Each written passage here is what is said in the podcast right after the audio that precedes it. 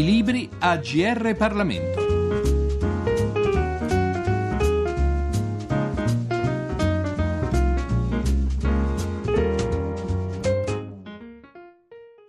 Saluto, un cordiale saluto a tutti gli ascoltatori del GR Parlamento da Giorgio Cirillo al microfono per questa puntata della nostra rubrica Libri. Capire la crisi, questo è il titolo del saggio di cui ci occupiamo oggi. Il cui autore è Massimo Calvi, caporedattore del quotidiano Avvenire ed esperto di economia e lavoro. L'editore è Rubettino. Capire la crisi è certamente impresa non facile per chi non è addentro alle complesse vicende dell'economia e della finanza, ma l'obiettivo che Massimo Massimo Calvi si è posto scrivendo il suo saggio è proprio quello di spiegare al profano, diciamo così, la contingenza senza dubbio negativa che stiamo vivendo. Ma lasciamo a lui il compito di farci l'identikit del suo lavoro. Per eh, spiegare un po' com'è eh, capire la crisi, saggio, penso che sia utile eh, spiegare com'è nato questo libro. Intanto nasce da due esigenze che si sono incontrate, poi una era la mia personale di mettere un po' ordine a delle idee che avevo maturato negli anni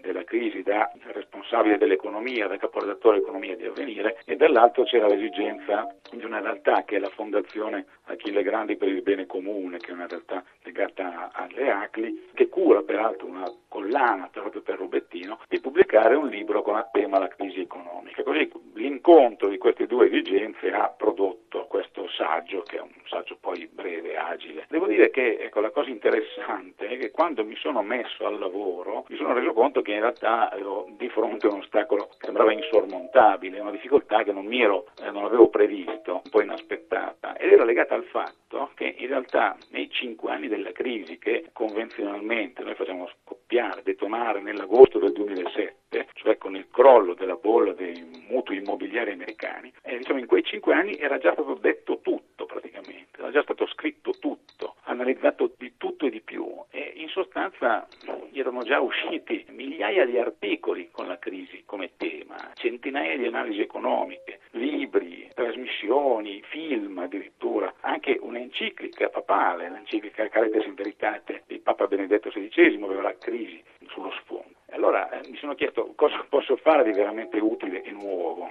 E non è stato un ostacolo facile questo, perché mi ha oggettivamente bloccato per un po'. Però l'illuminazione, se così posso definirla, mi è arrivata prendendo coscienza di un paradosso, cioè nonostante questa mole confinata di informazioni sulla crisi, le persone comuni, le persone semplici, i parenti, le persone che si incontrano per strada o fuori dal lavoro, comunque mi chiedevano ma che cosa sono gli spread? Perché ci sono? Perché siamo finiti qua? E allora ho preso coscienza del fatto che questa massa di informazioni aveva quasi contribuito nel tempo a creare come una cortina fumogena che ci impediva di andare alla radice dei problemi o comunque impediva alle persone, impedisce tuttora forse alle persone, di avere una consapevolezza circa la vera natura dei problemi che stiamo vivendo. Allora ho, ho pensato che forse la cosa più utile da fare era la più semplice, cioè fare una sintesi, prendere questa massa di materiale immenso, depurarla da un po' dal superfluo e entrare solamente le informazioni che ritenevo essenziali, quindi diciamoci chiaramente niente retroscena, niente citazioni dotte, solo una ricostruzione dei fatti essenziali con un ordine cronologico ma anche logico della crisi, perché sono convinto a questo punto che la consapevolezza circa l'origine dei problemi sia già l'inizio del percorso di uscita dalla crisi. Cioè se le opinioni pubbliche eh, d'Italia, Francia, Spagna, Germania, Olanda e non solo fossero al corrente di quali siano state le responsabilità, gli errori eh, che sono poi condivisi equamente, forse noi avremmo una, una, una, percezione diversa dei problemi e faremmo meno fatica nel trovare la strada per uscirne. Ecco allora che il mio lavoro, è, spero di esserci riuscito, è quello di avere realizzato un saggio che si legge anche abbastanza in fretta, perché ho cercato di usare un linguaggio il più possibile semplice, amichevole, colloquiale, per esporre anche concetti elaborati.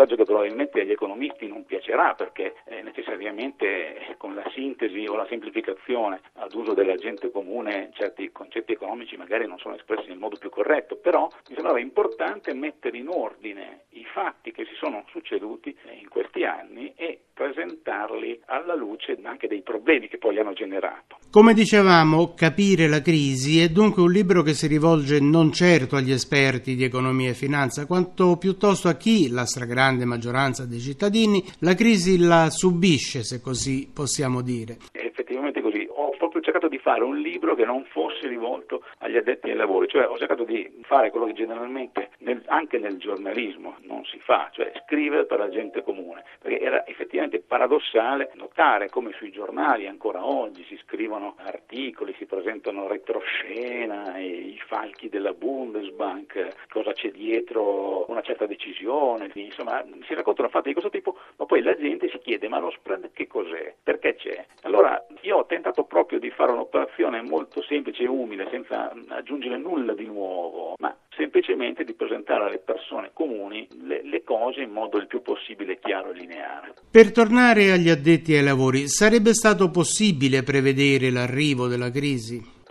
Prevederla era possibile. Quello che una certa cultura economica non poteva prevedere, e infatti non lo ha fatto, era l'effetto che avrebbe avuto nello scoppio della crisi negli anni successivi, proprio perché non era abituata a calcolare gli effetti di una finanza gonfiata a livelli inimmaginabili. Quindi l'eccesso di finanziarizzazione dell'economia ha creato un contesto nuovo nel quale probabilmente gli economisti tradizionali non si sono trovati a loro agio nel, nell'analizzare i problemi. Voglio dire che, facciamo un esempio, attualmente sui mercati delle materie prime agricole i contratti derivati eh, rappresentano dal 50 all'80% degli scambi, i contratti derivati speculativi, cioè di soggetti che comprano prodotti finanziari evoluti sul grano senza avere alcun interesse ad acquistare il grano, cioè l'80% delle transazioni in derivati sul grano avviene ad opera di persone che non hanno alcun interesse a comprare il grano, ma solo a speculare sul suo prezzo. È chiaro che di fronte a numeri di questo tipo eh, è difficile prevedere gli effetti di una decisione economica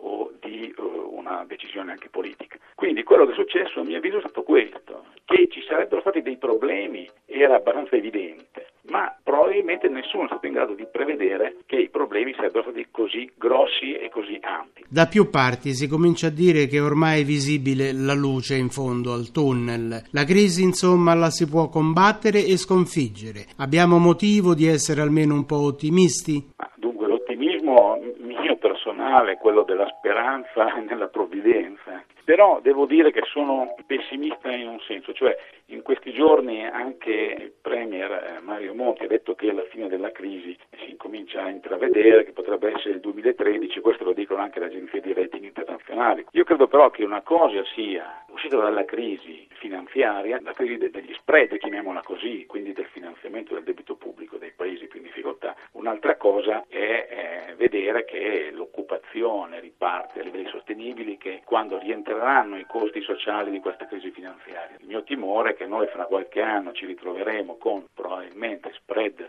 al posto giusto, una borsa che ha recuperato il terreno perso dal 2007, ma costi sociali difficili ancora da recuperare, quindi l'economia reale penso che ancora per un po' avrà dei problemi e penso che noi ne usciremo da questi problemi quando avremo preso consapevolezza del fatto che siamo come in un'economia di guerra, cioè in un'economia di guerra le persone devono incominciare a guardarci con occhi diversi, no? a, forse a cooperare per costruire qualcosa di, di nuovo e di buono e non dividersi in egoismi o in liti eh, che non parte.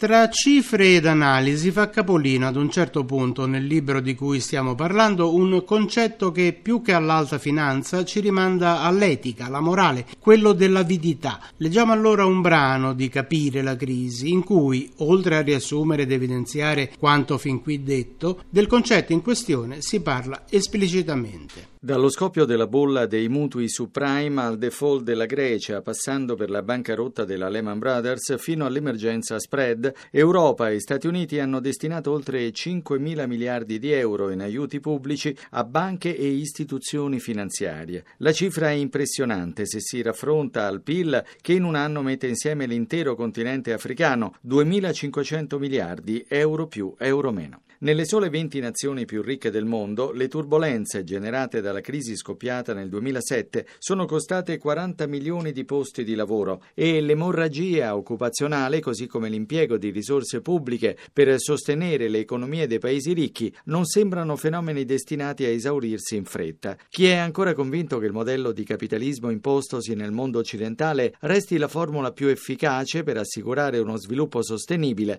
dovrebbe incominciare a porsi qualche domanda. Lo stesso esercizio di onestà intellettuale è consigliabile a chi invece è sicuro che la soluzione passi ancora una volta da un maggiore intervento dello Stato nell'economia. Ma quando è veramente iniziata questa crisi, che è stata definita la peggiore dagli anni 30? Che cosa l'ha originata? Quanto potrà durare e di chi sono le ultime responsabilità? Le risposte a questi interrogativi possono essere complesse, ma allo stesso tempo molto semplici. Si può puntare il mirino sulla globalizzazione che ha portato sviluppo in aree storicamente meno avvantaggiate del pianeta, ma ha comportato la nascita di forti squilibri commerciali e inedite tensioni nei rapporti economici e sociali tra gli stati e le popolazioni. Si può accusare l'industria finanziaria per avere inventato prodotti sempre più evoluti e raffinati, ma infinitamente più pericolosi, proprio in ragione della loro vastità e complessità. Si può dare la colpa anche ai manager delle istituzioni creditizie e finanziarie mondiali per avere privilegiato la ricerca di risultati di breve termine anziché farsi portatori di una visione di lungo termine nel pianificare l'espansione della propria impresa. Gli obiettivi potenziali sono numerosissimi. L'invecchiamento della popolazione nelle aree più ricche del pianeta è certamente un altro elemento di forte instabilità, ma ha avuto un ruolo assai rilevante anche la speculazione internazionale internazionale, con il distacco sempre più evidente dai parametri dell'economia reale, così come l'assenza di autorità di controllo adeguate, la carenza nei meccanismi globali di governo dei problemi, la mediocrità della classe politica, l'eccesso di libertà d'azione concessa agli operatori economici, la scarsa o l'eccessiva presenza dello Stato nell'economia o persino la burocrazia e la corruzione.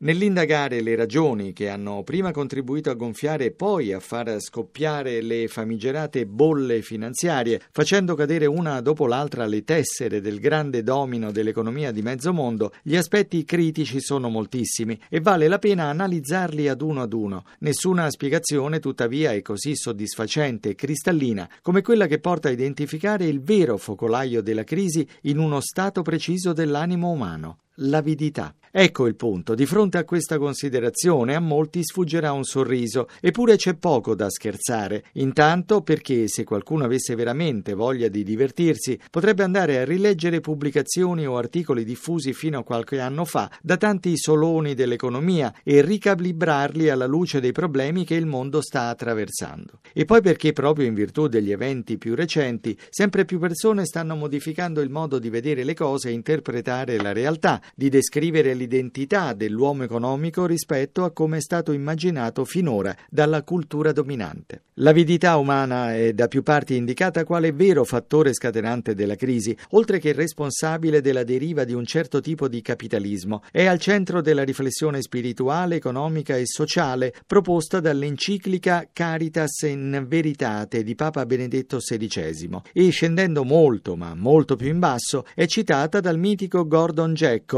il re trader di borsa interpretato da Michael Douglas in Wall Street, che nel recente sequel del film, diretto da Oliver Stone, sconfessa il suo credo anni Ottanta e diventa testimone della caduta dei giganti. Ma l'avidità, diranno ancora gli scettici, non si può misurare, controllare, rilevare, non la si può nemmeno fermare o sanzionare. Dunque, a che serve incolparla per questa crisi? Invece è riconoscibilissima nelle azioni delle persone e delle istituzioni, molto più visibile o comprensibile ad uno sguardo onesto ed educato alla giustizia, di un prodotto finanziario strutturato, di un derivato o di un mutuo ad alto rischio. È un fattore di pericolo potentissimo per l'economia e la società, un virus che ciascuno può scovare molto prima che il suo dilagare produca effetti negativi. È dunque tutto per oggi. Il libro di cui ci siamo occupati, lo ricordo, è Capire la crisi di Massimo Calvi, pubblicato da Rubettino. Da Giorgio Cirillo che ha condotto questa puntata della nostra rubrica, un grazie per l'attenzione a tutti gli ascoltatori del GR Parlamento e a risentirci alla prossima occasione.